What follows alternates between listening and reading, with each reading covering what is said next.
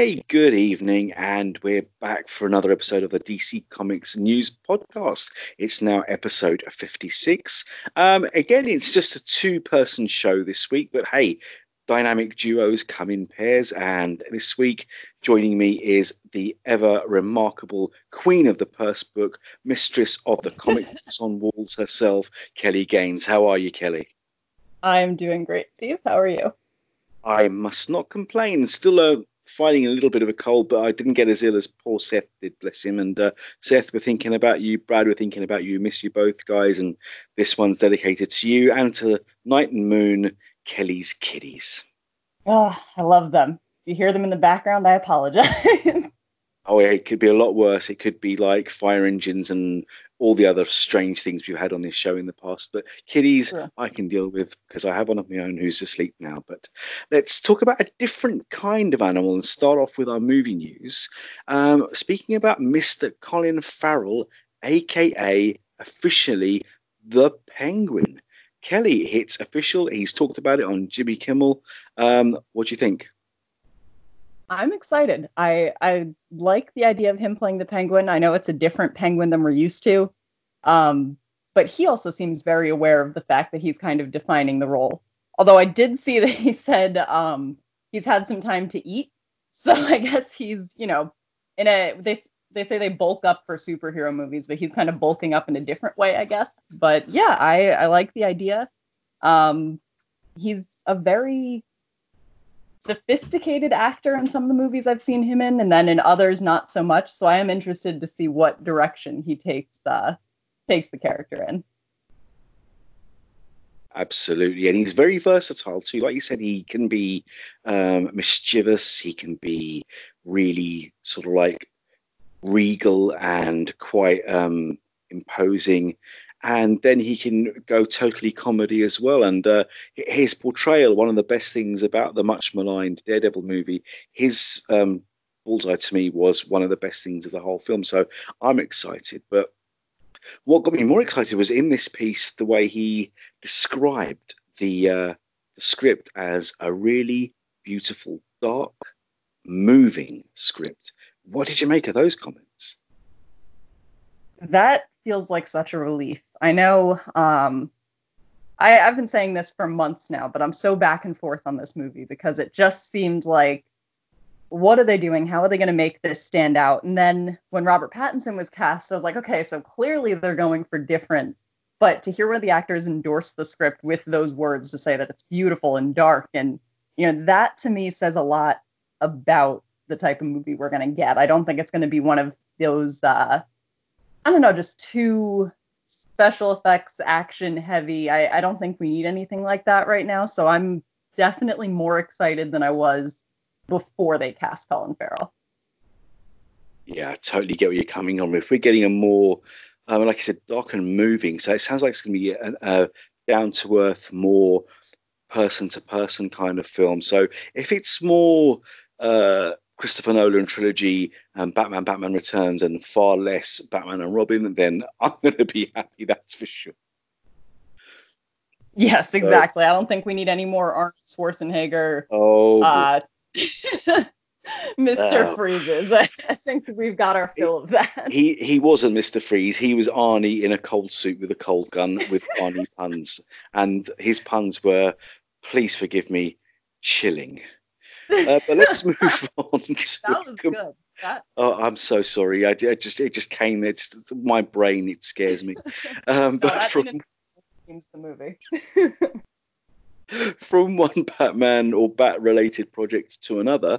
Obviously, last week you guys talked about um, Karen Gillan uh, wanting to star in and uh, direct possibly a Batgirl feature, which was very exciting to me as a Doctor Who fan, and that's where she had her first big break. But she's gone on to huge things with The Rock in the Jumanji movies. But um, now DC's Gail Simone, one of the finest Batgirl and Birds of Prey writers, has endorsed Karen Gillan as Batgirl. So, what do you think of this news? So there's multiple facets of excitement for this. I actually I haven't been watching Doctor Who recently, but in high school, I was really interested in um, specifically the season that Karen Gillan was on. She is so uh, just cheerful but kind of badass. I mean, everything about her is perfect for Batgirl, I think. Um, and Gail Simone is, I would say, if not the writer that really got me interested in in not just reading comics but thinking about comics and writing about comics. Um, you know, her whole perspective on on the industry and all that is something I respect so so fundamentally. So I think um, if anyone could endorse an actor that I already like for a movie that I really want to happen, it would be Gail Simone. So yeah, just across the board, I am excited by this like you say, Gail Simone is someone's name. Um, literally, if I see her name on a book, I'll pick it up because, like you said, were, were her runs, particularly on Batgirl, Birds of Prey, and, and any DC-related character, were so brilliant. And her Twitter feed, you probably follow her, is fantastic yes. because the way she engages with fans, the way she talks about the writing process, she's one of those people up there with uh, Bryan Hill and a few others, Scott Snyder, who really engages fantastic with the fans. And listen, that endorsement is about as high as you can get. Probably her and Ava DuVernay, I would say, are, are two of the most influential people whose opinions I, I take in great regard. Yes, yeah, absolutely. And yeah. her run on Batgirl was my favorite. I know uh, people didn't necessarily like it, but I really I enjoyed that. The I because I felt like they ended her. I mean, it was the new 52, so that whole thing kind of ended weirdly, but they ended it and then started Batgirl of Burnside, and I felt like it just didn't get the the attention it should have. It, I thought it was a great run. I completely agree with you. Completely agree with you. That New 52 wasn't my favorite DC era, um, apart from the Bat related titles, and I include Batgirl in that. Um, they they were great. The, all the Bat titles were fantastic, and like I said, Gail Simone is a writer I respect. And when you look at Karen Gillan, she could almost be born to play Barbara Gordon, don't you think? Oh, absolutely, and not just the hair. well, that's the whole thing, and the fact we know she can do physical, we know she can do action because of Jumanji. Um, we know she can do quirky and funny, and um, I'm sure she can do smart and uh, academic as well, which are all the things that make up Barbara Gordon's Batgirl. Yeah. Oh, and she was in um, what was it, Guardians of the Galaxy too, actually. Yes. So, so she's, she's got comic the comic life. Mm-hmm. And going from villain turned good to one of DC's greatest heroes is pretty decent transition to follow, I think. Yeah, absolutely. And uh, speaking of transitions and heroes stroke villains, um, made to measure, Catwoman and Zoe Kravitz both talking about her training and coming home limping and in pain every day and the inspirations for her Catwoman role. This has got me again excited because she's obviously preparing and she's obviously been looking at um, particularly Michelle Pfeiffer in the role in the past. That that's got to be pretty good news for you as well, right, Kelly?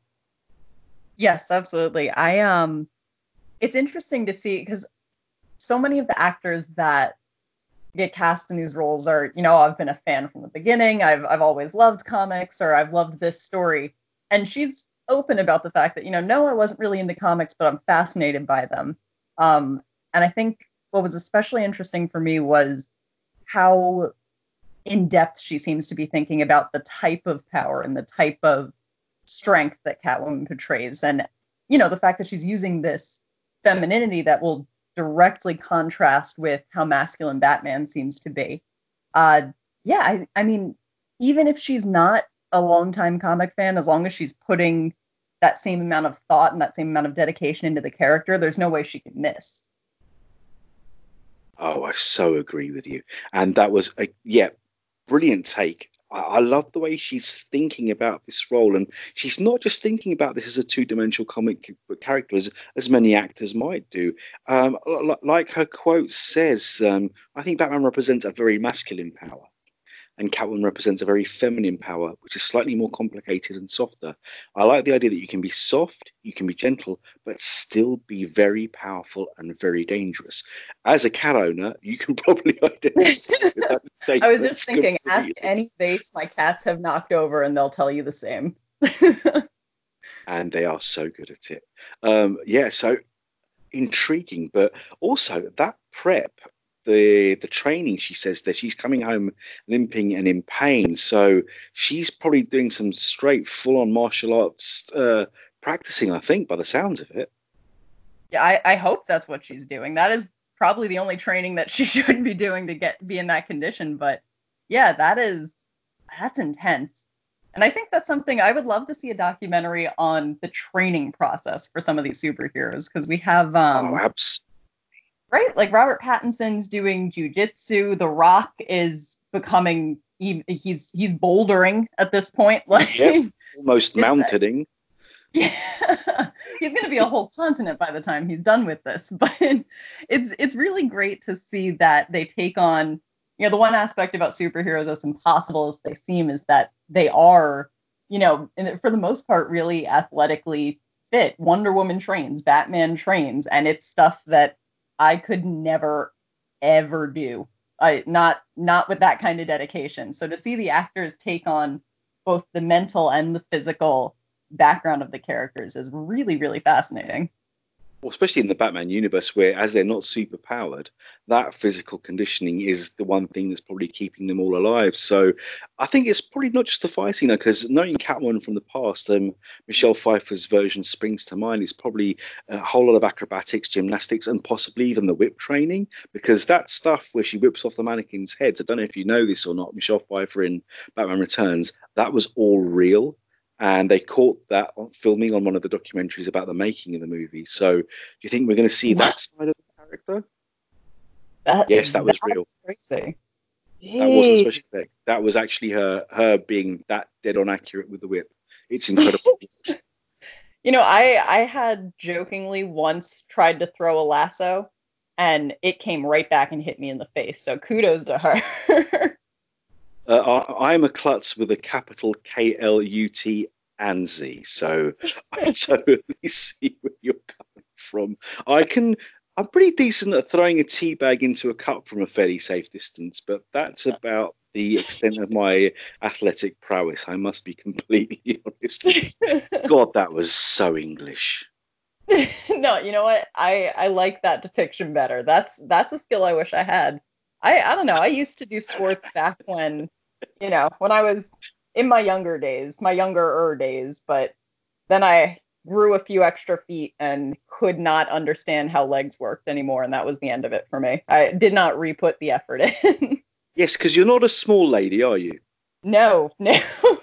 and it all happened in the same year. Like between turning 11 and turning 12, I went from being a little kid to being the size that I am now, and I was like, well, screw this. Hmm, perhaps we shouldn't have Aisha Tyler as Big Barda and we should cast Kelly Gaines instead. as long as you don't make me run. Interesting. well, sticking with the strong females of the DC universe with our movie news, we have to talk about the now imminent uh, Birds of Prey movie. And um, this is something, again, that makes me proud to be British. The Warner UK team have set up a three day event um, with a roller disco vibe for the premiere and opening of the Birds of Prey movie. Now, that's so incredibly Harley and that's incredibly exciting. I wish I could take the time off work and attend this because it sounds incredible. What did you make of this wacky far out and incredibly British event that we're putting on for the Birds of Prey movie. Oh, Steve, I'm devastated you're not going because my first thought when I saw London was, oh, Steve, like there's someone who's almost near there. But I couldn't is... get the time off work. Believe me, I actually asked. that's, you put the effort in. That's what matters. I, I had to try. I Had to try. Yeah. I. This is such a good idea, and I, I felt especially at a uh, New York Comic Con this past year, there were so you know the the pop up art gallery for Harley Quinn, and there are all these cool little pop up parties and events around the city, and there's a huge chunk of me that thinks we could make comics take over the world in an even more you know definite way if there were these kind of events where you know, before a movie comes out, before a book comes out, fans can go somewhere and enjoy something fun that will kind of, you know, a, a pop up roller disco. You can bring your friends, and, you know, even if they're not into Birds of Prey, by the end of it, I assume you could get them to actually go see the movie, which is just fantastic marketing. I would love it if this was just a widespread thing where we have pop up everything everywhere. And it's so original. I mean, like, if they did like a little mini con or a cosplay thing, but roller disco uh, with music inspired from the by the film and from the film, that, like you said, it's genius marketing. And like you say, also people who may not even be into comic books, who are into having a good time, skating, music. What a great way to get them interested in a film that otherwise they may not be. So really, really clever stuff. Exactly. Yeah. Exactly. And God, I wish I lived in London right now. oh, sometimes it is okay to be on this side of the pond. I miss a lot of stuff. Or actually, what am I talking about? I'm going to miss this too, and it's on my doorstep. But hey, uh, UK fans, if you go, please, please, please send us pictures. Let us know how the event turned out. And um, obviously, I'll be seeing a, a lot of you at screenings over the next couple of weeks as well, because it's a film that, yeah, I definitely have to see this one. When's it open in the US, Kelly? Do you know? Same kind of time, probably. I think February second, I believe. Right. Or not so February. a couple of weeks. February. Oh boy, there's a two in it. I know that. it's the first weekend of February, I think. Same, same here. I think it's probably worldwide, but uh, it's not the only piece of news coming out from Birds of Prey. Obviously, from the fascinating and really original to the uh, slightly more worrying and uh, very different Orly, the uh, makeup brand, are releasing Birds of Prey themed nail colors. Um, is this something you actually do and, and use? Do you, do you, paint your nails a lot? Is this something that interests you, or is this one just again completely out of left field for you? Because this one's odd. I I think this definitely will go over well for a lot of fans. I most of the people I know paint their nails like crazy. I much to my mother and boyfriend's dismay, pretty much never paint my nails. And when I do, I paint them black and they chip off over the next two months. So this, I, I might go out and get it and I might just slowly have the colors fade away because I'm never into it enough to actually take off the nail polish. But I, it's, it's different, but I think it's a really good idea. And it kind of drives home the fact that this movie's focusing on a a female group of superheroes and they're hitting you know any type of female fan or not fan can find something from this movie to be interested in whether it's roller disco music nail polish books whatever it is there's something you can go out and get for this movie that'll make you even more interested in it Absolutely. We'll be coming back to the books in our comic section a little bit later. But like you say, um, nail polish, uh, most of the ladies I know, uh, particularly the, the comic book fans, again, it's a, uh, mainly a case of black or very dark grey. Um, that's my tribute to the yep. Lego man, by the way.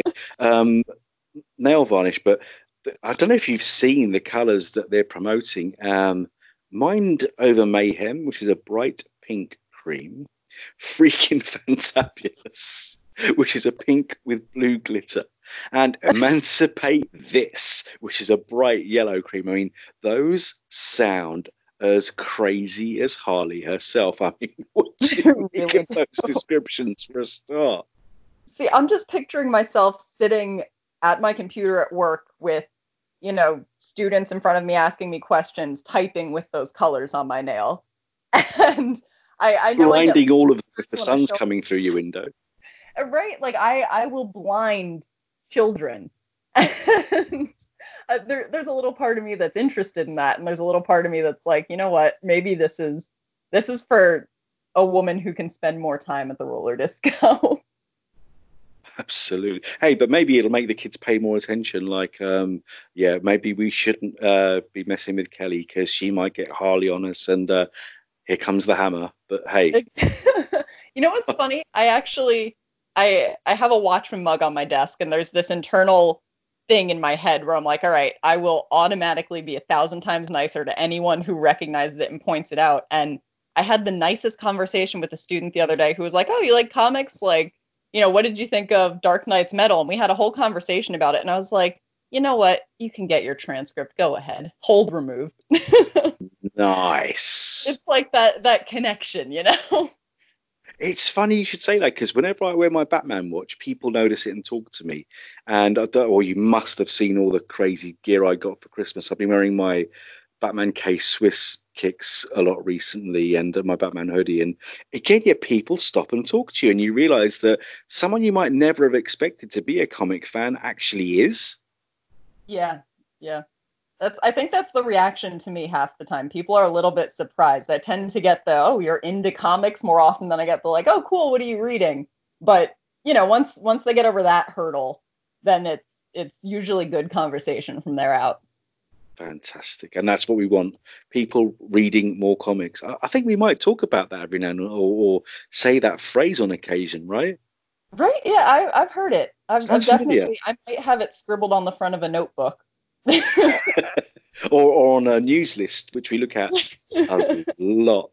And uh, well, that's definitely something to, to talk about, as uh, is everything we do on this show on a weekly basis. And as a fantastic, um, almost made to measure segue from movies to TV news, this is really fascinating. Are you all caught up on the Crisis on Infinite Earths, Kelly? I am not sadly. So I, I've been ruining it for myself by looking things up. Oh, it sometimes this job can be a pain, but obviously you must know about that stunning, stellar, and not publicized, even when we spoke to Mark Guggenheim, incredible cameo from the movie Flash, Ezra Miller, to Grant Gustin's TV Flash on an episode of Crisis on Infinite Earths. That was a squee moment for me. I jumped up and I punched the air. It was incredible. Um, have you at least seen that clip? I have, I have, and honestly, my first thought is, Mark, you sly dog. You, ha- we had no idea. that was, he said there'd be surprises, and that did not slip. That was a huge one. That was yes. major. Um, landing Ezra Miller for a 15 second TV cameo in itself, in full costume and in perfect. I mean, I do love his take on the character. Yeah. His wide-eyed naivety and positivity is just brilliant. Yeah, and I ah. think it shows how dedicated he is to the character as well, right. because how many how many actors would go, oh, you know, like could you see Christian Bale doing a 30 second Batman cameo? Nope. no way. nope. Not in a million years, but he did it. He did it happily and he did it really well. I mean, shock surprises everything else. That that five part extravaganza was great. So please let us know when you do see it, Kelly, because I really want your thoughts on it, uh, particularly everything Sara Lance gets up to, the whole appearance with uh, the new Green Arrow, uh, Ollie's daughter. Um, Mia and oh, so much good stuff, so so much good stuff, and the fact that we're getting a whole new World's Finest with Supergirl and Batwoman, it just makes me happy. Yeah, and you know what? I when I watch it, it'll be similar to when I watched the DC Universe Yule log and just typed a bunch of incoherent messages about like, "Hey, are you seeing this? Look at it, it changed." like it'll be that times 10 just in the big group message. What, what, listen, the first one minute opener of episode one had me, so I can't wait to hear your take when you see all five episodes um, in binge watch mode. It's going to be fantastic. So, oh, great stuff. Really, really smile creating stuff. But uh, something that didn't put a smile on my face is uh, the news that actor Damon Gupton, who plays the uh, chief of police in Black Lightning, won't be um, back in the next season. And, and I'm not happy about that because he's actually one of my favorite characters in the whole show, and his whole almost anti Commissioner Gordon relationship with Black Lightning was was one of the staples of the series. What did you make of this news? It's I I mean he seemed to be at peace with it from the way he announced it, but there there's a little part of me that's like that that sucks. That's very I, don't know. I would I would feel a little harshly about going through, you know, a whole journey with the show and then it's just oh, by the way, you're done. like this is your last season. And I've seen I haven't seen all of Black Lightning, but oddly enough, my dad watches it. He's a huge fan, and he, I mean, my dad is not a comic book person, and he, the last time I was home, was like, "Have you seen this show?" He was so excited. So I, I think I, I'm gonna have to wait, get my dad's opinion, really. But yeah, that's that's just a a tough way to have to leave, I guess. But I mean, and and was he written out at the end of the last season, or are they just not continuing him? It's not very clear because he just says there are no plans for the character in the next season, which, eh, like you said, it's kind of really sad. And like your dad, um, Black Lightning is is one of my absolute all time favorites. I grew up um, and I loved the original one on Batman and the Outsiders, the Outsiders by Mark, by Mike Barr and Jim Aparo. And uh, one of the highlights of my entire writing career was being followed and getting into conversations with Tony Isabella, who created Black Lightning. So, um, yeah, I'm going to miss this character. I thought he was brilliant. The whole much more. He actually gave more advice and uh, coaching and counselling to Black Lightning uh, than the opposite, which is the, the case with, with Batman and Jim Gordon, where literally Batman's calling the shots. And I just found that whole relationship great, and he's a terrific actor, and I, I think he's going to be missed on the show, but hopefully not forever. Sometimes people leave and people come back, so. Hmm. Yeah, that would be my hope. Definitely, yeah. it's it's uh, it's a weird one, and the fact that there's no plans hopefully, because um, I haven't caught up with Black Lightning, I can't lie. Hopefully, he hasn't been killed off. Hopefully, there's a way for him to return to the show because someone that good, I think, needs to needs to be able to come back.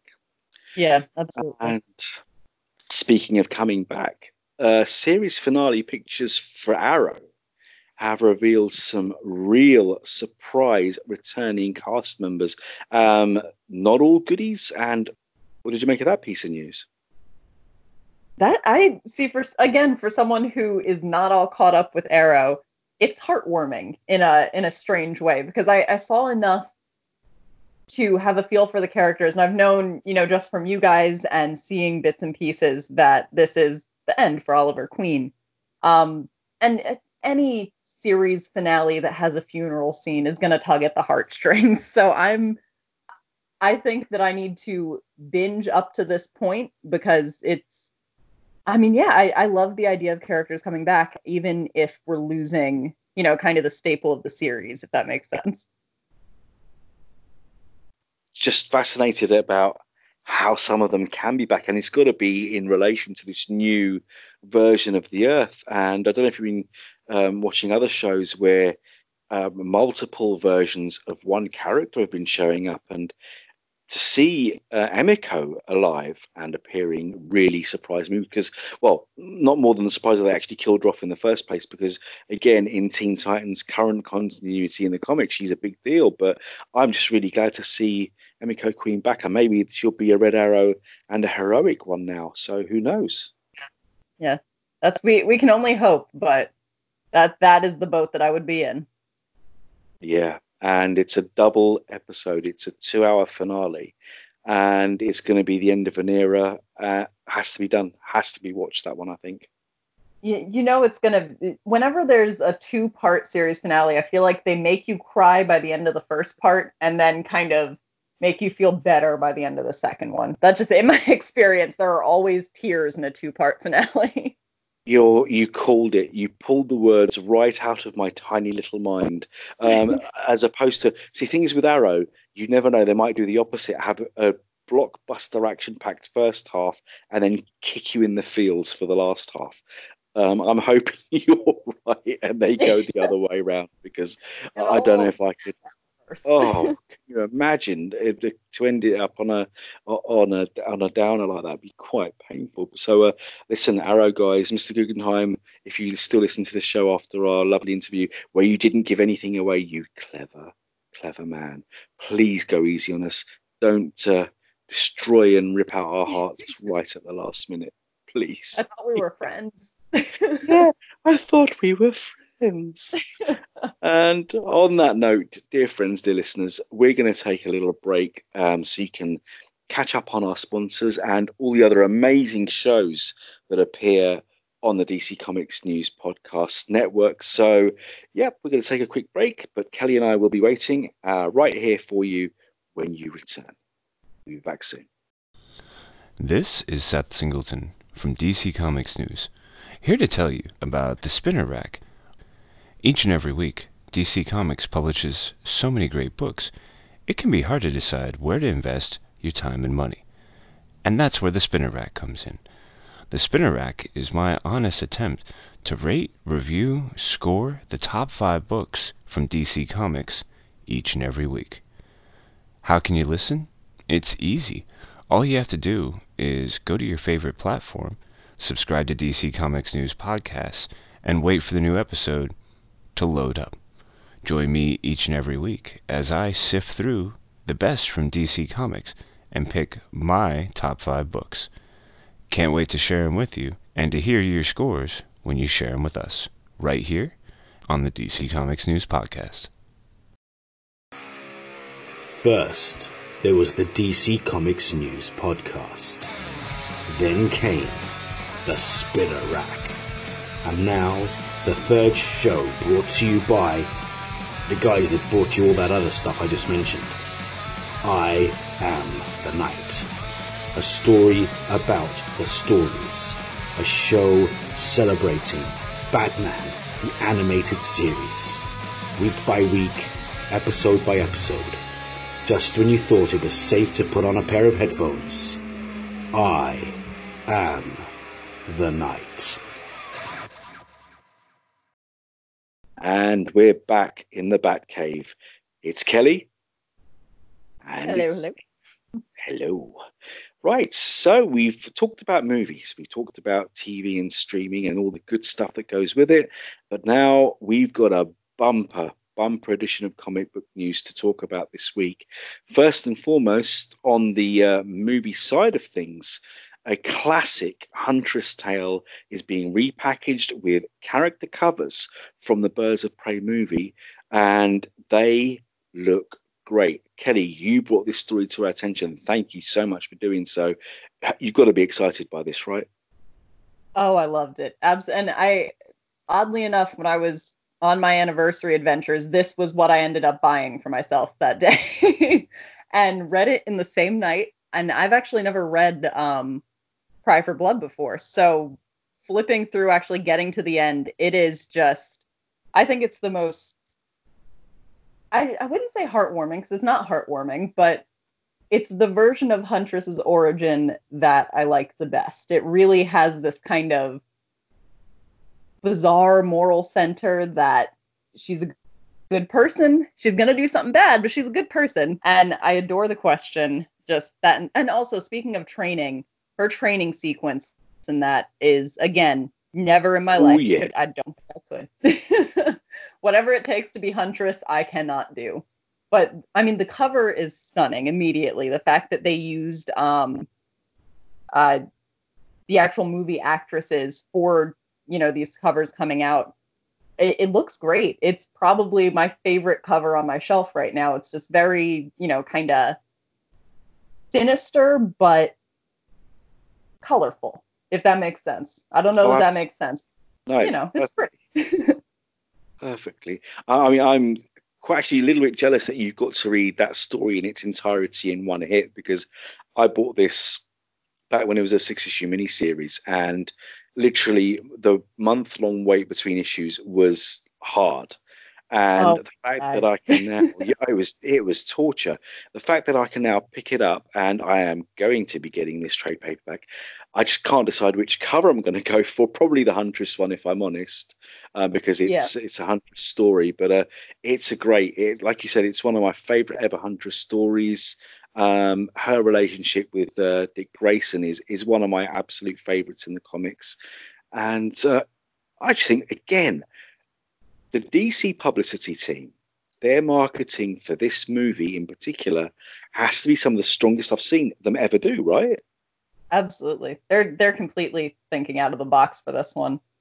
And I think actually it's funny you mentioned the Dick Grayson uh you know their their relationship line cuz I, when I was reading it and again read read the whole thing in one night and I remember yelling out of my room uh down to my boyfriend like Nightwing and Huntress too because a couple weeks ago he saw, you know, that clip of Nightwing and Harley Quinn and he was like, "So wait, Starfire, Harley Quinn, Huntress, like he he really gets around."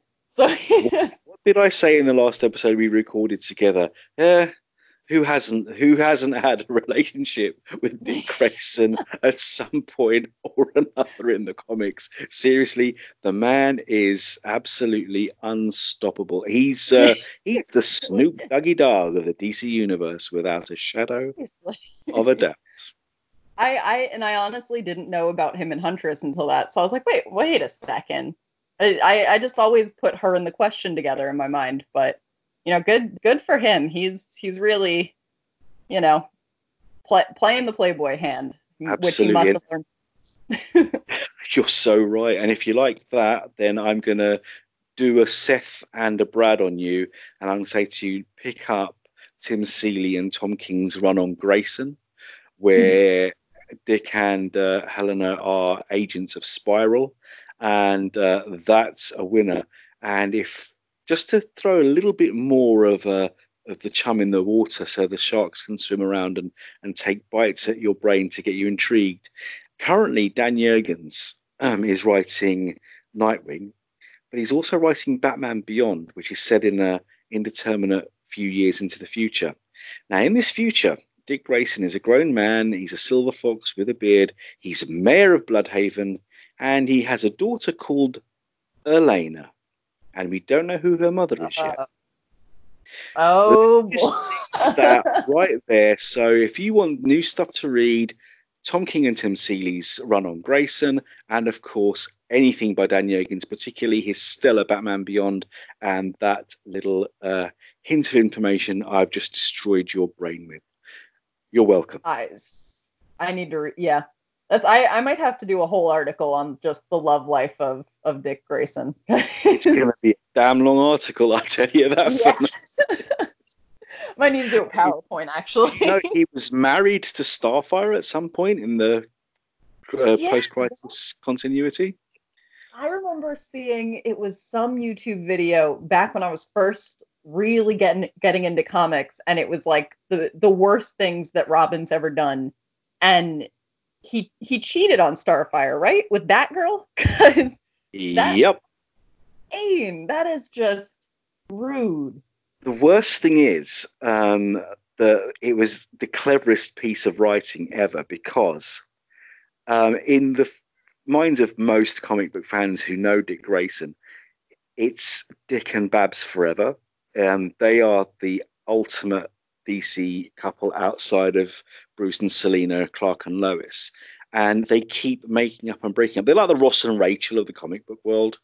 And the fact that it was Babs that he cheated with when he was with Starfire almost made it forgivable because a lot of people didn't think he should have been with Starfire in the first place. But hey, in my mind, cheating is wrong, whichever way you look at it. Break yeah. up with Starfire, get back with Babs, do it the right way, Mr. Grayson. Naughty, naughty, naughty sidekick. You know, I think we we might have to do an entire Valentine's Day special on on all of these juicy couple tidbits because it's I it sounds yeah. crazy, but it's like my favorite type of gossip for comic books. Genius. Joshua, it's, it's, if you're listening, we need to do this a Valentine's special on the DC comic book relationships.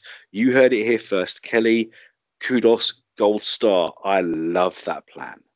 I am 1000% in. I will call out of work. Nobody who Sign works with me to listen to this.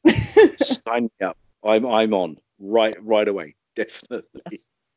Speaking of signing up, DC Universe, um, that subscription service that some people can sign up to and other people who live in different countries can't, have announced their list of what's new coming February, what to read, what to watch, and what a list it is. As a DC Universe subscriber, this has got to have you excited, right? Oh, I love it. I'm I have to say, in all seriousness, DC Universe is my favorite app. And it, it sucks because I can only get it on two of in two of the rooms in my house. So in the main living room, it just doesn't work on that TV.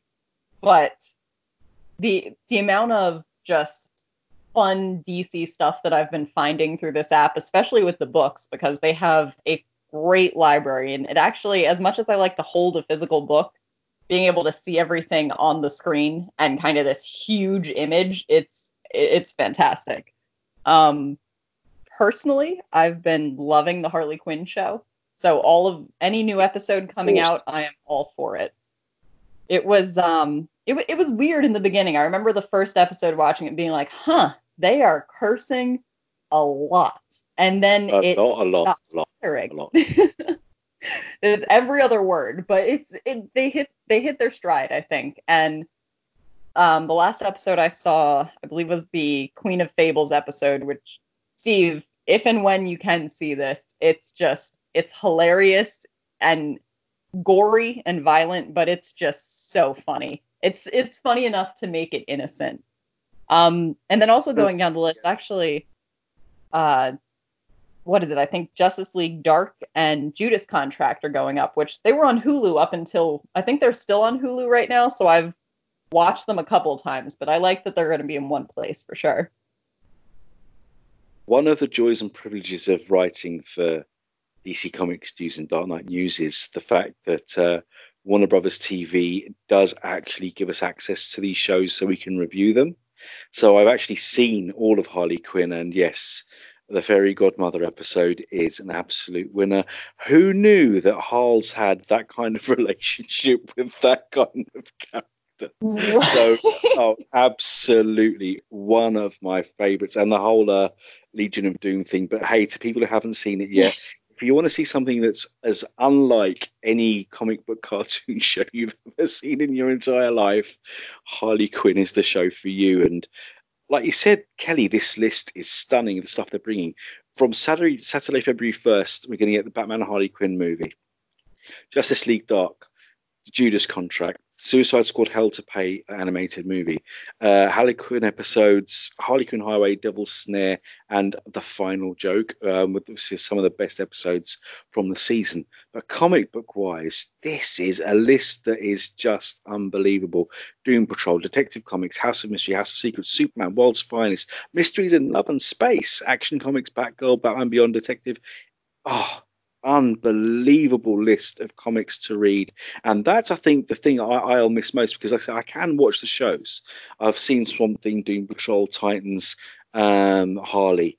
But these comic books seeing them on tv on a big screen and being able to move from panel to panel i am so jealous. I and you know what?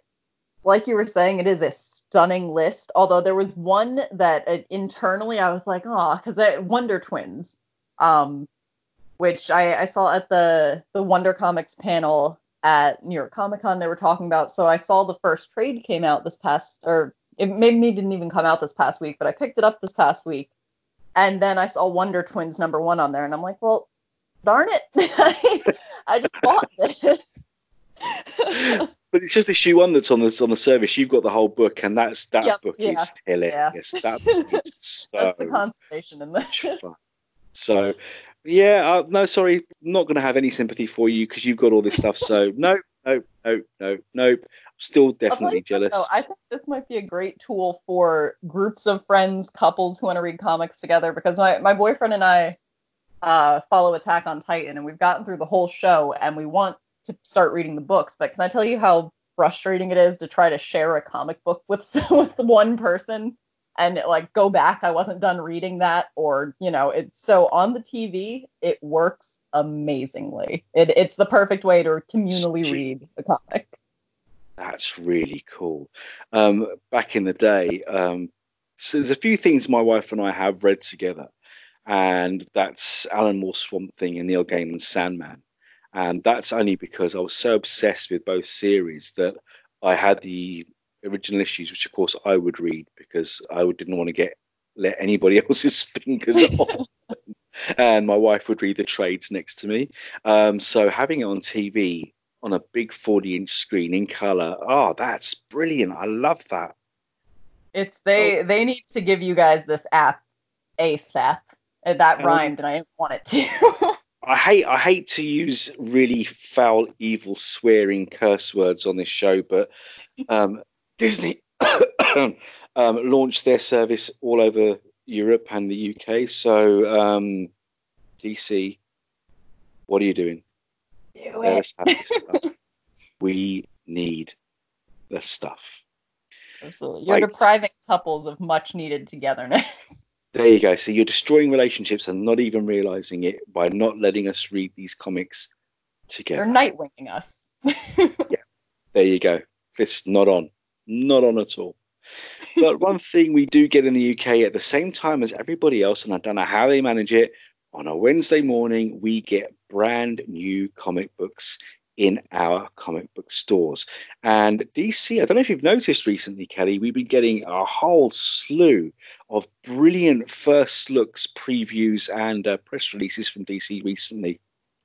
Yes. And one of the first is a look at um, Robert Venditti's second issue of Justice League, and they're kicking off with a hell of a story The Return of the Eradicator, with a bunch of juiced up Daxamites hell bent on killing Superman. And some of the images and some of the stuff in this story has me intrigued. I mean, I thought, oh, Scott Snyder and James Tynion are leaving Justice League. What's going to happen? Then I heard the name Robert Venditti and the amazing stuff he's done with uh, Freedom Fighters and, of course, his brilliant Hawkman. Oh, I am still invested in Justice League. What did you make of the stuff you saw? Oh God, that well, I mean, for one, the Eradicator, that name should have said that this is going to be just a gritty looking scene. But I, I, I, will say, I feel like I've seen a lot of Justice League covers. You know, something terrible is going to happen when the bad guy has Superman in some kind of a hold and everybody else is knocked out around them. it's, I mean, you can tell it's gonna. He's he's there to to kick some butts and I I mean it looks epic. It looks like exactly the type of just classic Justice League, everybody against, you know, the greatest threat to the world since last week, but in the best way. I am so excited. like I said, yeah, that cover. He's got Superman by the throat. He's got Batman by the throat. You've got Green Lantern, Flash, Wonder Woman on the floor, and then an army of Daxamites in Eradicator uniforms coming down from the sky behind them. And the dust clouds and the Armageddon and chaos. It looks brilliant. And the pages from the book itself are every bit as awesome. And just to see all these guys fighting against an army of, well, Daxamites literally are every bit as powerful as Kryptonians. And when you've got an army of them, damn, is all I can say. Yeah. they better break out some where where is Lex Luthor and where are where is everything he ever made because it just help at that point. Yeah. Yep. It's, he knows how to beat Superman, so let's let's get to it. So the Justice League's future looks oh, actually I can't really say bright. no. The future of the title looks bright, but the future of the league themselves is deeply in question with uh, the Eradicator back on the scene. And uh, um, yeah, I'll definitely miss uh, Scott Snyder and James Tynion's voices on this, but, but Robert Venditti, uh, I salute you with this storyline and your choices of artists as well is is stellar. But uh, James Tynion hasn't gone far. He's actually writing the main Batman title now, and this has got me super excited because I uh, do subscribe to his fan newsletter, so I knew about this and had to share it with the Dark Knight News team. So we published a story last week on James Tynion's brand new character, Punchline, who will be introduced in the next big Joker storyline. And she looks and sounds like a serious piece of work. H- have you seen this, Kelly? What did you make of this story? That girl looks terrifying. She looks. Right. I mm, uh-uh. uh-uh in a good way. Like she looks great, but I personally never want to meet her. And is this going to be the Joker's new girlfriend? Because it, I mean, Harley Quinn, at least, you know, she's she's could kill you, but she looks lovable and fun. This girl just looks like she crawled out of a well that she was murdered in. and we don't know her story. Is she girlfriend? No. Is she partner? Is she long lost sibling? I don't know because there is a slight bit of clown makeup on the face. But um, yeah. That description from James Tynion's newsletter. Who the heck is this punchline? And why does she want to stab everyone? that was the line that got me. That ooh, not even she like stab everyone, and she looks like she wants to stab everyone. Fantastic art direction there.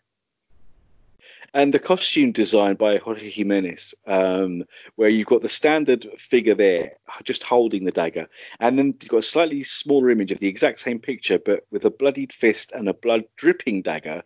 Um, it's just like, damn, did she just move in a blink of an eye, kill someone, and return back to the exact same spot? Yeah. this, this lady looks terrifying, and uh, oof, yeah, fascinating. And God. What's with the tic tac toe motif, the zero and the X on her boots?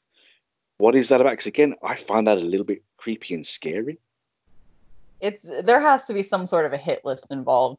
Although I will Mm. say, and I don't know what made me make this connection, but there's something in the dagger and her expression and just the way she looks that reminded me of Lady Macbeth for some reason. There's just there's something Nice. very crazy there. Out, damn spot. Yes, Right? absolutely. Like that's what I'm seeing when I look at her. That's deep. That's deep, and that's literary genius, Miss Gaines. I do like where your mind is going, but yeah, she's like as far away from Harley as you can get, isn't she? Yes, yeah. Harley was fun, and this is not fun. this does not look fun. There will be no roller derbies for her. A, a comedy mallet is as far away from a stiletto dagger as you can get, really, isn't Yeah. it? Um, one's blunt instrument and one is pure murder. And the the alternate cover with Batman, and he seems to be walking on a chessboard surrounded by Deathstroke, Penguin, Harley, Riddler, and Punchline. Again, um, Mr. Tynion's joined the book and uh, he had big shoes to fill um, taking over from Tom King. But as one of my favorite writers, this is the man behind uh, my favorite book at the moment, Justice League Dark. So exciting times ahead, do you think? Oh, I hope so. And I I'm still I'm not caught up with Justice League Dark, but I'm up to uh in the trades the second second volume. Or I don't even think it's it doesn't have a two on it. So I don't think it's the second volume, but it comes after volume one. Either way, I am Yeah. enjoying the heck out of it.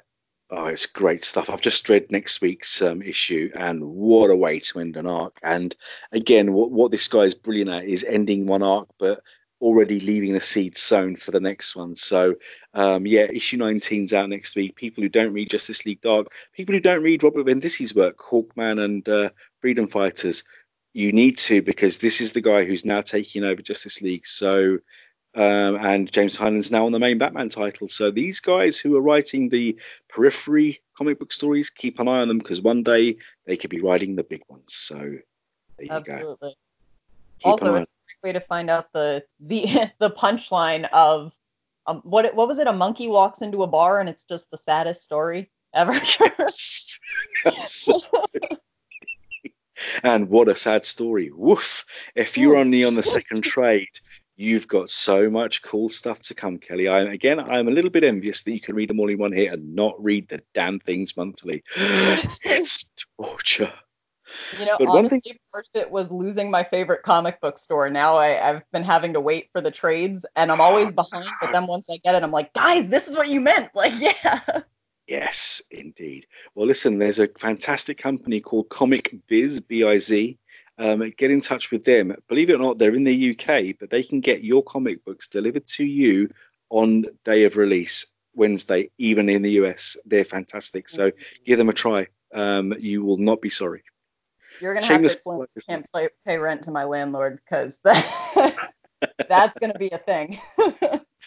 They're, they're good people, good people and good friends. But uh, shameless plugs aside, one book I did pick up this week, and we have to talk about it because we mentioned on uh, a couple of weeks ago the release and the 80th anniversary of so many characters this year. But obviously, top of the list was the premier lady of comics, the woman who started it all, Wonder Woman, who's getting a second movie this year and has just received a 750th issue with eight glorious covers. Um, each one a decade in in her life and the reveal at the end that she's DC's first hero in chronological order, but we didn't get that bit right. It's not Hippolyta, it's actually Diana. That just blew my mind. What did you make of that whole thing and those gorgeous, gorgeous decades covers? Yeah, I there's a part of me that was happy it wasn't Hippolyta. I don't know why, I, and I love Hippolyta, but uh, I, I was glad that it was Diana. Just in, in my head, her leaving the island and you know she has the armor and the lasso and you can never come back and that that whole kind of conflict between her wanting to go and needing to go and her mother wanting to hold her back is like it, it's one of my favorite parts of the Wonder Woman mythology. Um, as far as the covers go, they are absolutely stunning. I really liked the one um, I forget which decade it was for. It might be the 40s decade, but where she's kind of doing the the lasso twirl. That that is just gorgeous. I mean, that's going to end up on my wall at that's some point. That's my favorite, and that's the one I bought. The 1940s cover, the blue one where she's on the horse twirling the lasso. Yep, that's the copy I got. That is so pretty. It is just, it, and actually, it looks a lot like a cover I do have on my wall of um, one of her rebirth books, where she's doing that same sort of like almost ballet looking lasso twirl Yeah. Thing, but it, it's absolutely stunning. And you know what's funny? I I don't remember who posted it or where, but a couple weeks ago, um, someone released it was just the 1960s cover, and it's you know everyone knows the whole controversy in the 60s where she lost Oh, her costumes, she lost powers. Uh, you know, so it's it was a period people didn't love, but I saw someone post it and they were mad because they thought that was the cover, the only cover they were using. And I remember being like, there's no way that's it. And now looking at all of them together, I'm like, well, see, you just didn't know the whole story. It's it's all of them. Absolutely. And uh, I've got a little tale to tell you, which um, upset me greatly. And I think it's going to have the same effect on you. Because I walked into the comic book store by my workplace to, to pick this book up. And they literally had the 40s cover, the 80s cover, and I think it was the um, the 70s cover. And they had one copy of each. And I said, um, wow, have you sold out of Wonder Woman already? He goes, no, we only ordered those three because, you know, it's Wonder Woman. I said, excuse me? He goes, yeah, I Oh. mean, just because she was the first doesn't make her the best. I mean, Marvel's female characters are so much better. I said, whoa, Nelly. I said, say what now? Because, yeah, yeah, the girls of the X-Men are way better than Wonder Woman. I said, okay, mm. so which one of those has an ongoing title? And he looked up at me blankly. I said, honestly, no, name me one of the um, X-Men characters who's got their own ongoing title. Oh, um, they've had a few miniseries. Yes, they've had a few miniseries. Now, tell me which one of those miniseries lasted more than 12 issues? Again, a blank look. I said, okay, so um, did any of them have stories printed about them every year constantly for 80 years? No? Hmm. I wonder who has. Let me think. Wonder Woman. And do you Oh, know what? Steve, That made me so mad. I uh, I'm I'm angry right now. I see you're the uh, person to have handled that conversation because I would have. I, when I'm angry, I either just say absolutely nothing and go about my business, and then like you know turn it into an anecdote later to talk to my friends about, or I just just start blabbering nothing. And it, I wouldn't be the person to say to you know Wonder Woman's not that interesting of a character because I Oh. personally wear a metal bracelet like hers almost on a regular basis. So it's, I mean, I'd be mad. I am mad. that, this is a dude who runs a comic book store. He's doing himself a disservice by not having this book.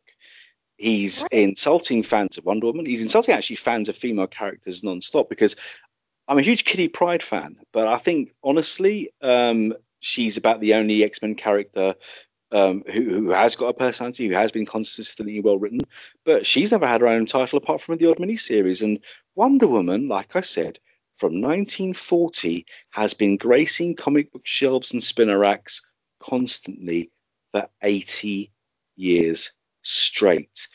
Um, And the day- awesome. well, exactly. It's not just that.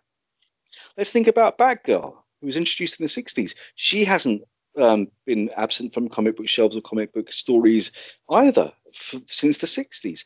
Um, there's Batwoman now. Supergirl, since she appeared in the 50s, constant presence, even after her death at the Crisis Infinite Earths. It wasn't long before John Byrne introduced a new version uh, in, in his books. You go around the world, people know who Wonder Woman is. People know who Batgirl is. People know who Supergirl is. Ask anyone who isn't a comics book fan to name a single Marvel character, even after the Captain Marvel movie, and I bet you none of them will be able to. Yeah, absolutely. This and you know how heated I get about the the Marvel versus DC. Everyone thinks Marvel's better thing. I get so angry because I'm like, but look at DC's characters and the books and the history. There is so No, much there. And yeah. so consistent. I love Marvel. I love Marvel. Don't get me wrong. I love everything to do with comic books. But when it comes to female characters, that's something Marvel is sorely lacking and sorely behind in. Sorely. Yeah. Not even a little bit, but badly. So I had to share that with you. Um, how someone can order one copy of three um, Wonder Woman 750s is alien to me. I do not understand it. But rather than be a horrible human being about it, I just had to educate him. Yeah. That was quite you're, you're you're better at that than me because I, I feel like I just turn red and and go away. That I'm not good at being angry. I don't articulate until later on. Well, I think my approach was better because he he was wordless. He didn't have a, a thing he could say back in retort. yeah, Because honestly, that's that's, I'm that's right. the best way to argue. If you actually Uh, have something to back it up.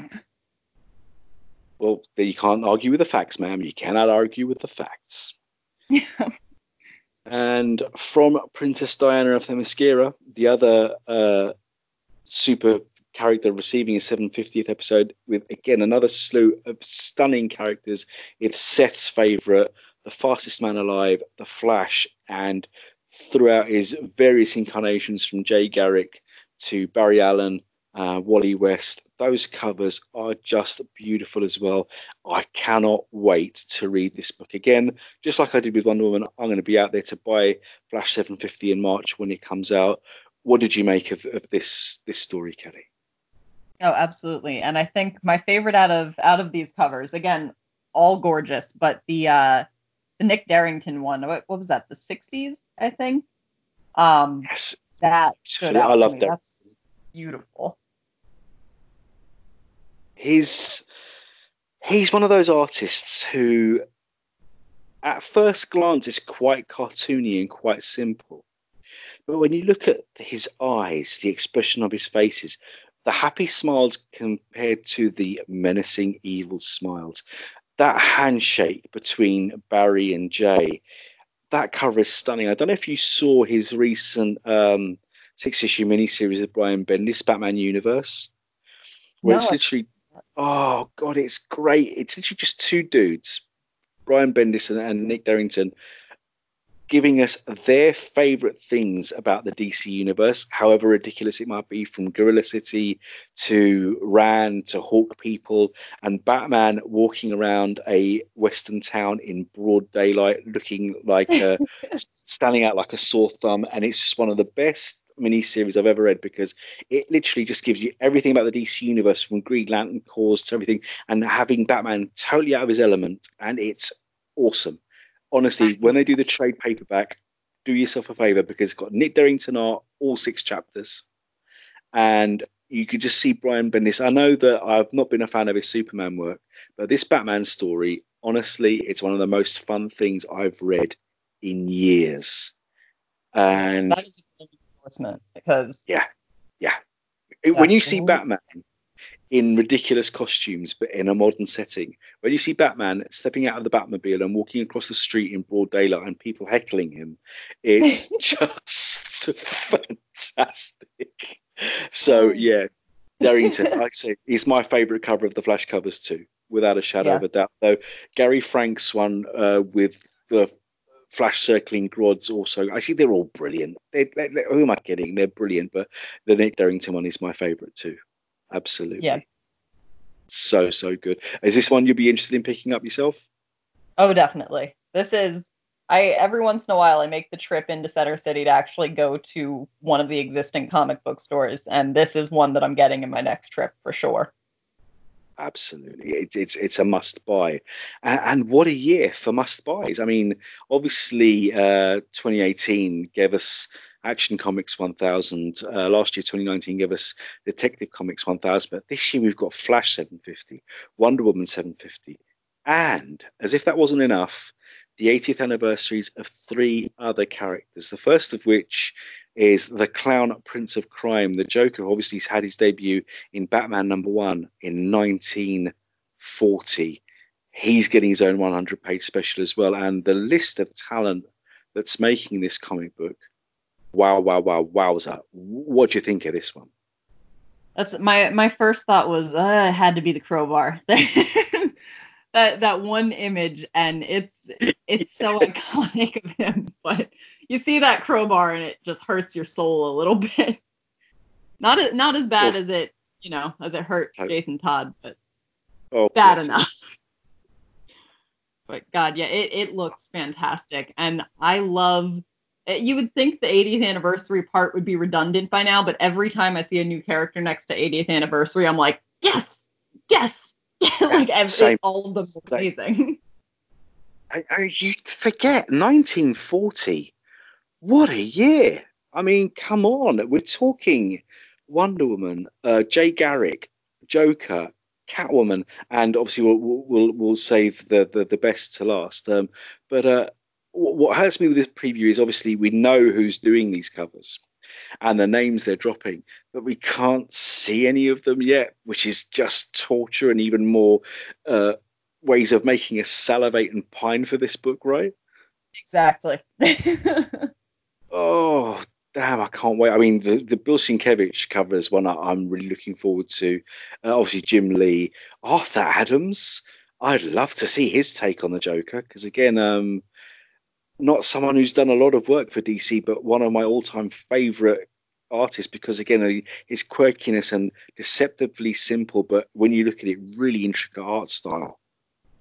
Yeah, yeah, that's and I mean I think this is the it's funny how things line up, but with the Joker being as big as he is in pop culture right now, that this book will come out. I'm eh, going to not literally but figuratively beat people that I know that aren't comic fans in the face with it to be like, you liked the movie, just read this. Look at how cool this is. Kelly, they should clone you and put you in every town in the US doing that with comic books, saying, buy this, damn you, buy it, read it now. If not, I'll just put it on my wall and you'll never be able to read it again. Send me out like uh like the army against the Justice League. DC ambassador. Me falling from the sky with this book like I say, Joker is very in vogue now, more than he's ever been since, arguably, since the first Batman movie of 1989. Joker is big news, and with the film doing so well, um, this is a great time to get people who saw the film and loved it reading comic books. And anyone, anytime we get more people reading comics, is a win-win. Yes, absolutely. And uh, with Matt Reeves' Batman already filming in London and in Scotland, uh, the news of the next uh, 100 page 80th anniversary special, Miss Selina Kyle herself, Catwoman, again, excited isn't even close to cutting it. Oh, I can't wait for this one. What about you? Oh, absolutely. And I'm very excited to see all of the different takes we get on her. Um, you know, because I think there's a part of everyone who's familiar with Selina Kyle as just the chick in the Batman movies who might not really see how versatile she is and how how much you can do with a character like Selina Kyle. It's not it doesn't always have to be, you know, black jumpsuit and slinking from building to building in the dark. I'm sure there's going to be some really interesting kind of quirky takes on her. So I'm very excited. Well, the Catwoman I grew up with um, wore a long purple dress, so that's true. yeah, the whole Slinky Catsuit thing's new as far as I'm concerned. That that only came about when I was like uh, 18, 19, and then uh, the whole Batman Year One, Catwoman Year One thing. The Catwoman I knew was femme fatale in every sense of the word, and the fact that uh, modern day writers like uh, Tom King have managed to integrate those classic golden age, silver age stories into modern continuity in really, really clever ways. This makes me happy. And again, we haven't seen any of the covers except Joëlle Jones' present day one. And some of the names linked to drawing these decades variants. Oh, I, I, I've been roped in. This is one like Detective where I might just have to try and pick up all eight decades because Yep. This is a character I adore who's close to my heart, and oh wow, listen, I I've just tempted beyond belief, and my wife may kill me, and I may need a lottery win desperately because oh man, oh man.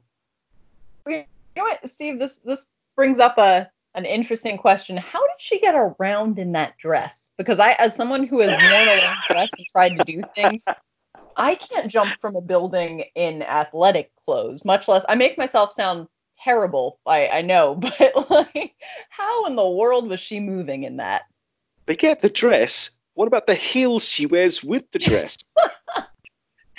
that is everything. I I do love that costume. I know exactly which one you're talking about, but it is just functionally nonsensical. The her hair looks like it'd be in her face. Doesn't she have a cape for some of it? Yep. And a dress? Uh, that's yep. a lot of fabric going on. You can't be quiet with that much fabric. That's when the whip had to come in because there's no way she she could throw a punch or land a kick with those shoes and that dress. Literally, that's when the it had to be the whip. I don't know. I feel like you have to be kind of agile and movable to even do the whip thing. I mean, it. I how do you not get it stuck on the bottom of your dress when it hits the ground like that? I I would love to know logistically how that works. Hey, you're so right. When I get back from work on a Friday evening, and I see some of the young ladies walking the streets and they're going to a party or to a nightclub, wherever, and they can't, honestly, half of them can't even walk in heels. so to think of Selina wearing that dress and those heels, but listen, um, some people can do it. I've seen some dancers on stage do incredible things in dresses and heels. Selina, I salute you because, um, yeah, don't know how you do it. Impressed. Legs of steel, calves of steel, I have to Yep. assume. Without a shadow. of doubt. And if you get a kick with those stilettos, you're going to lose an eyeball. Yep. So, of course, we have to end the uh, 80th celebration, 80th anniversary celebrations, I should say, if I can uh, get my tongue working properly, with the first, the original, the greatest psychic of all, and the one who's had more incarnations, every one of them different, every one of them awesome in their own way.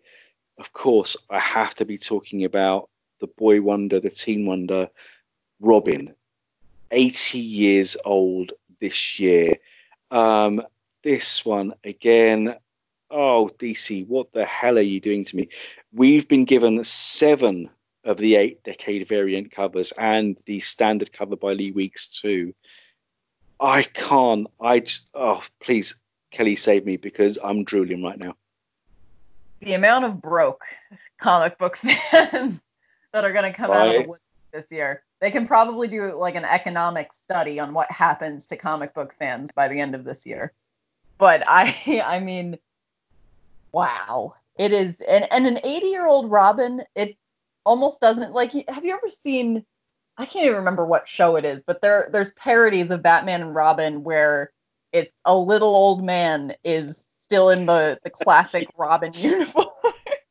That's what I'm picturing, like a an old man running around with the not not even tights. He initially didn't have tights. It was like a a, a little green like bikini bottom. I don't know what you call that. Yeah, the, the speedos. That- no. I think we can all be thankful that it is not um not an 80 year old man running around in that. But in any case, I am so excited and and proud. It makes me really proud to see like, look, 80 years. Everyone who says this is stupid or DC doesn't have it, 80 years. That's that's a lot of years. And again, there's been a version of Robin appearing in either a Batman, a detective in his own book, or in Teen Titans or something consistently for each and every one of those years. I mean, that's mind blowing. It's staggering. It is. And they go on to have some of the most interesting post being the sidekick lives I think you see in comics. Even if you just look at um Dick Grayson and Jason Todd, like they've become such a an outside and it stands for how important the character is that both of them were able to not only exist as Robin but then have a life outside of Robin that's gone on for the rest of, you know, the rest of the 80 years. It's Red Hood, uh, Jason Todd, Dick Grayson as Nightwing, they weren't one-off characters or kind of short-run characters. This is like they're still super important. super, but you know, important. Well, like you say, I mean, Jason Todd, I mean, at first was quite popular in his original incarnation, where he was literally just a, a red-headed clone of Dick Grayson. He was another circus brat and um, another trapeze artist who donned the mantle. But then after the crisis, he wrote his continuity, and he was a street urchin trying to steal the tires off the Batmobile, which I thought was just fantastic. Um, because he was a new character, he was slightly darker. Yeah, that, that's how he was introduced. That was it was brilliant. People hated him so much so that the first and last ever comic book phone vote led to his demise at the hands of the Joker. But it was a close vote. They ended up bringing him back, and Red Hood was born. So, so many different aspects. I mean, they could have gone the safe route. Like when he was first created, he was literally just another circus kid, and people loved him because he was more or less a Dick Grayson clone with with hair, and they dyed his hair so he could take over as Robin. But I thought the new version was was much more interesting, funnier, and then when he took that dark turn, a complete contrast to Dick. But then you got the third Robin, uh, Tim Drake, who I will say honestly, as Robin is probably still my favourite because for me, Dick Grayson is his own man now. He's Nightwing. Jason Todd, like you say, is Red Hood. But Tim Drake has now again got his own identity as Drake. Um, so yeah, so many yeah. brilliant. And so did you have a favourite? So many Robins. I mean, I, I still have to go with Dick Grayson just out of eh, he's the one who to me the most I, I wouldn't say symbolizes Robin, but no matter what, even as he's, you know, headed the Teen Titans and turned into Nightwing, uh, there's just something about him. He always looks back at Batman, and whether it's with contempt or a father son bond, whatever it is, there's always that connection of like, yeah, I was the I was the first one there. I was the first one to really see how the bat worked, besides Alfred, essentially. Um, so yeah, it's I I love Dick Grayson. He deserved a bigger stocking in the DC Universe Yule log, I will say that. Without but... a shadow. Without a shadow of a doubt. I mean, Dick Grayson, obviously, Nightwing is up there with Batman for me is one of my favorite characters of all time.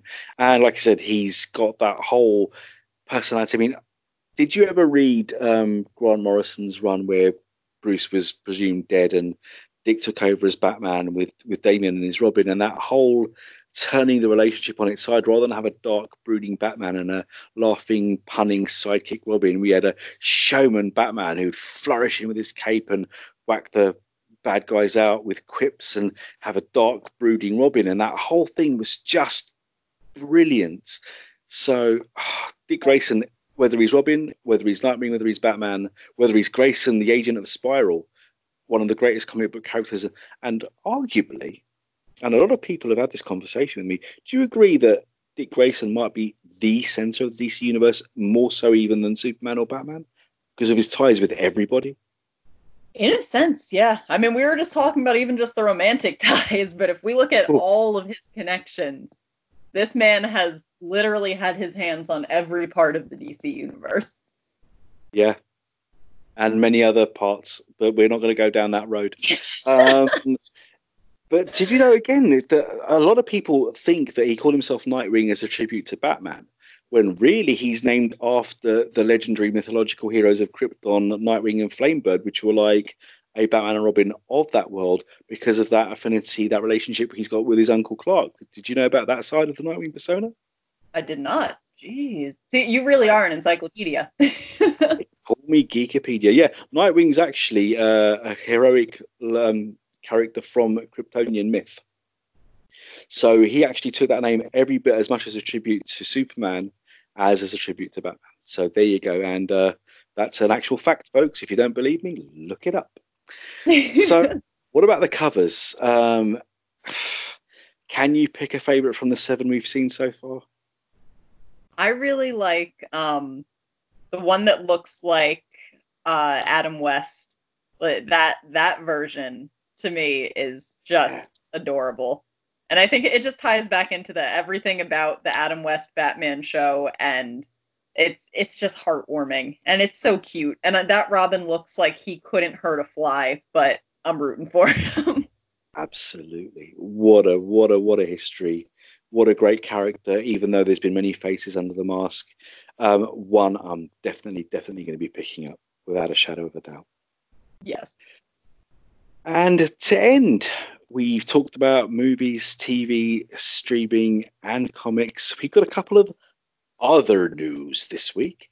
And the first is from Sideshow. Um, the villain of the hour after the Joker is, without a doubt, the Batman stroke Joker that is the Batman who laughs. And Sideshow got a couple of amazing pieces coming out. The Batman Who Laughs statue and the Batman Who Laughs versus Batman piece with a couple of zombie Robins thrown in for good measure.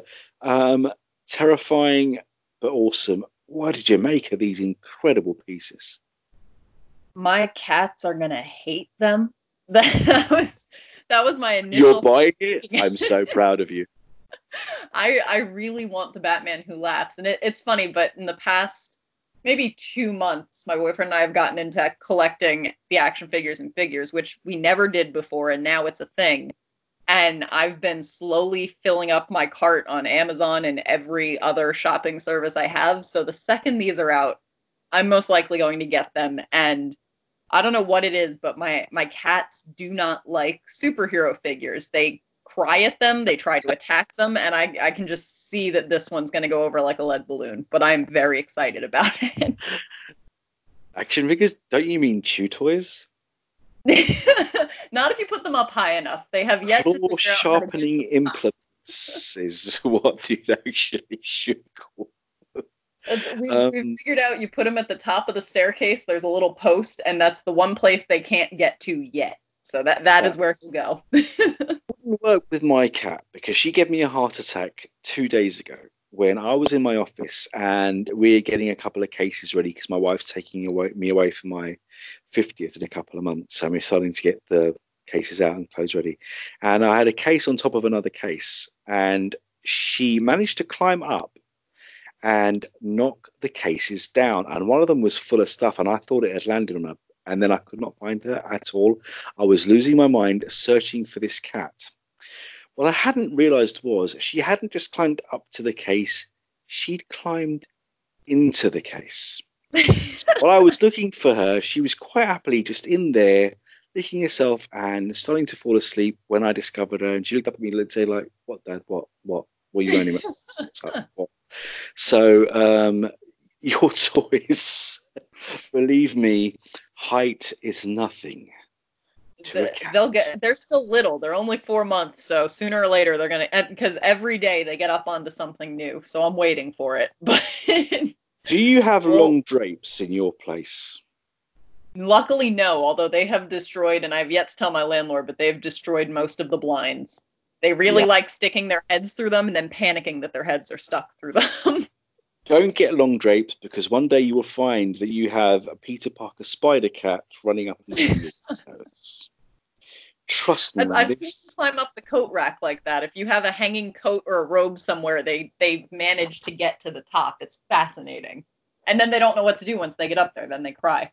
Hoodies with little dangly ropes are also dangerous because then the cat might decide to climb up you to get up the little dangly ropes. Again, learn that from experience.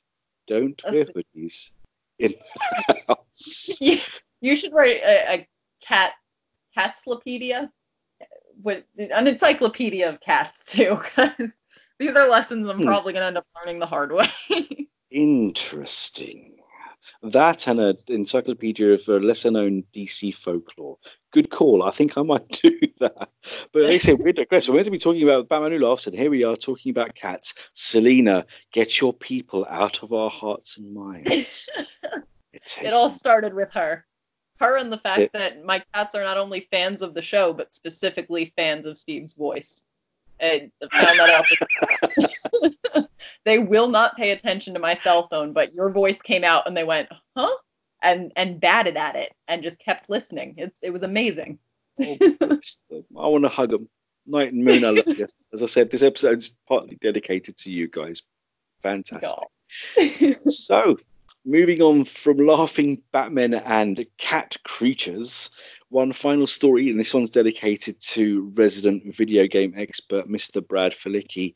Finally, uh, the makers of the Arkham games have revealed the Batman Earth 2 skin for their game, which will give a new lease of life to the games, I guess. And obviously, it's a fantastic design. I do love this uh, new 52 design of uh, the Batman of Earth 2 with the black and red, because I always think that combination of colours is a winner, which is why I like it on the Thomas Wayne Batman as well. But obviously, I know that you again are a, a huge video game person, but do you think this is a cool design and uh, will it bring fans back into playing the game again?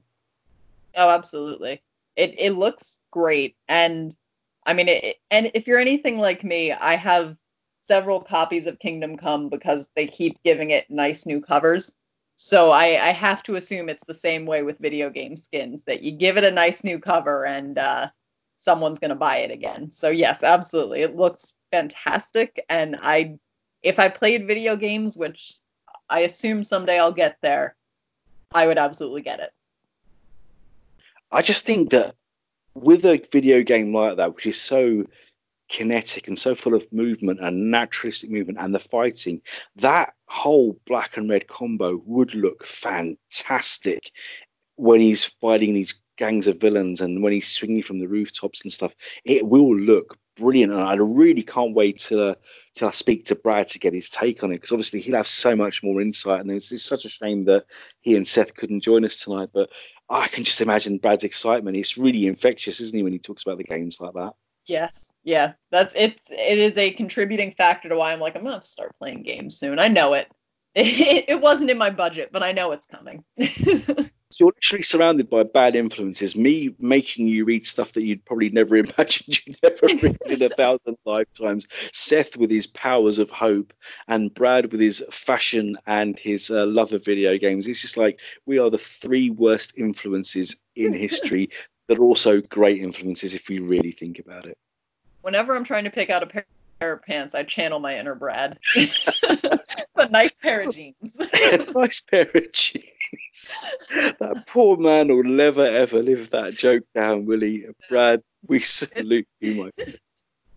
We all have uh, our individual glories. I got my purse book. Steve or Seth's got his hope. You've got your encyclopedia. Brad's got his pants. I mean, what a team with the awesome, awesome lives or the awful for foursome. It depends which way you look at it, really. So comic book stores that only order three copies of Wonder Woman 750, I'm definitely awful. But hey, damn you, I must stand up for what is right in this world, saving the world one comic book at a time. Exactly, with pure knowledge, which is the best way to do it that's the best way. I mean, you, you, defeat your enemies with success. That's the best way to survive in this strange world we live in. Absolutely. and on that note, where can the people who live on this strange world with us find you and your works, my friend? You can find me on DC Comics News doing editorial and opinion pieces, and I have a Twitter that is Kel Gaines Write K E L G A I N E S W R I T E, and that that is where you can find me. and anyone who hasn't read Kelly's editorials, listen, do yourself a favor. If you want to read stuff that's sharp, insightful, knowledgeable, and full of personality uh, and love for these characters, get onto DC Comics News, um, hit the link wherever you see any of Kelly Gaines' pieces and read them all. Um, there's some great stuff on there. Do yourself a favor. That's where you want to go.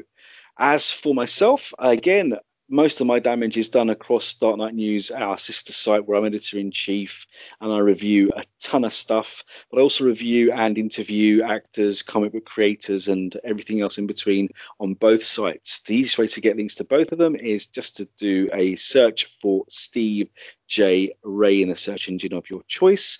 And again, on Twitter, you can find me at L Stevo, E L underscore S T E E V O. As for this podcast and the other two shows on our network, the Spinner Rack, where Seth gives us DC's five top books that week, rates and reviews them. And of course, the show I do usually with my son Adam, but we are going to get some other guests on soon where we review every single episode of Batman the Animated Series. That's called I Am the Night. All three shows, you can get them on Apple Podcasts, Google, Stitcher, and Spotify, or wherever else you get your podcasts. But please do comment uh, let us know what you think of the shows. Rate us, review us, give us five stars, give us a thousand stars, um, as many stars as you think we deserve. And then also let us know where you think we could improve and add things to the shows. DC Comics News and Dark Knight News are found wherever there is social media Facebook, Twitter, Tumblr, and YouTube at DC Comics News. Capital D, capital C, capital C O M I C S, capital N E WS. And with that, there's only one thing left to say. Kelly, what does everyone out there really need to do? Read. More? Comics. Yes, indeed. And listen, we've already told you about a ton of great ones that are coming out this year. Go out, buy them, support your local comic book store, especially if they order more than three copies of Wonder Woman 750. Yep, exactly. That has been the DC Comics News Podcast, episode 56, and we'll see you next week. Take care, all.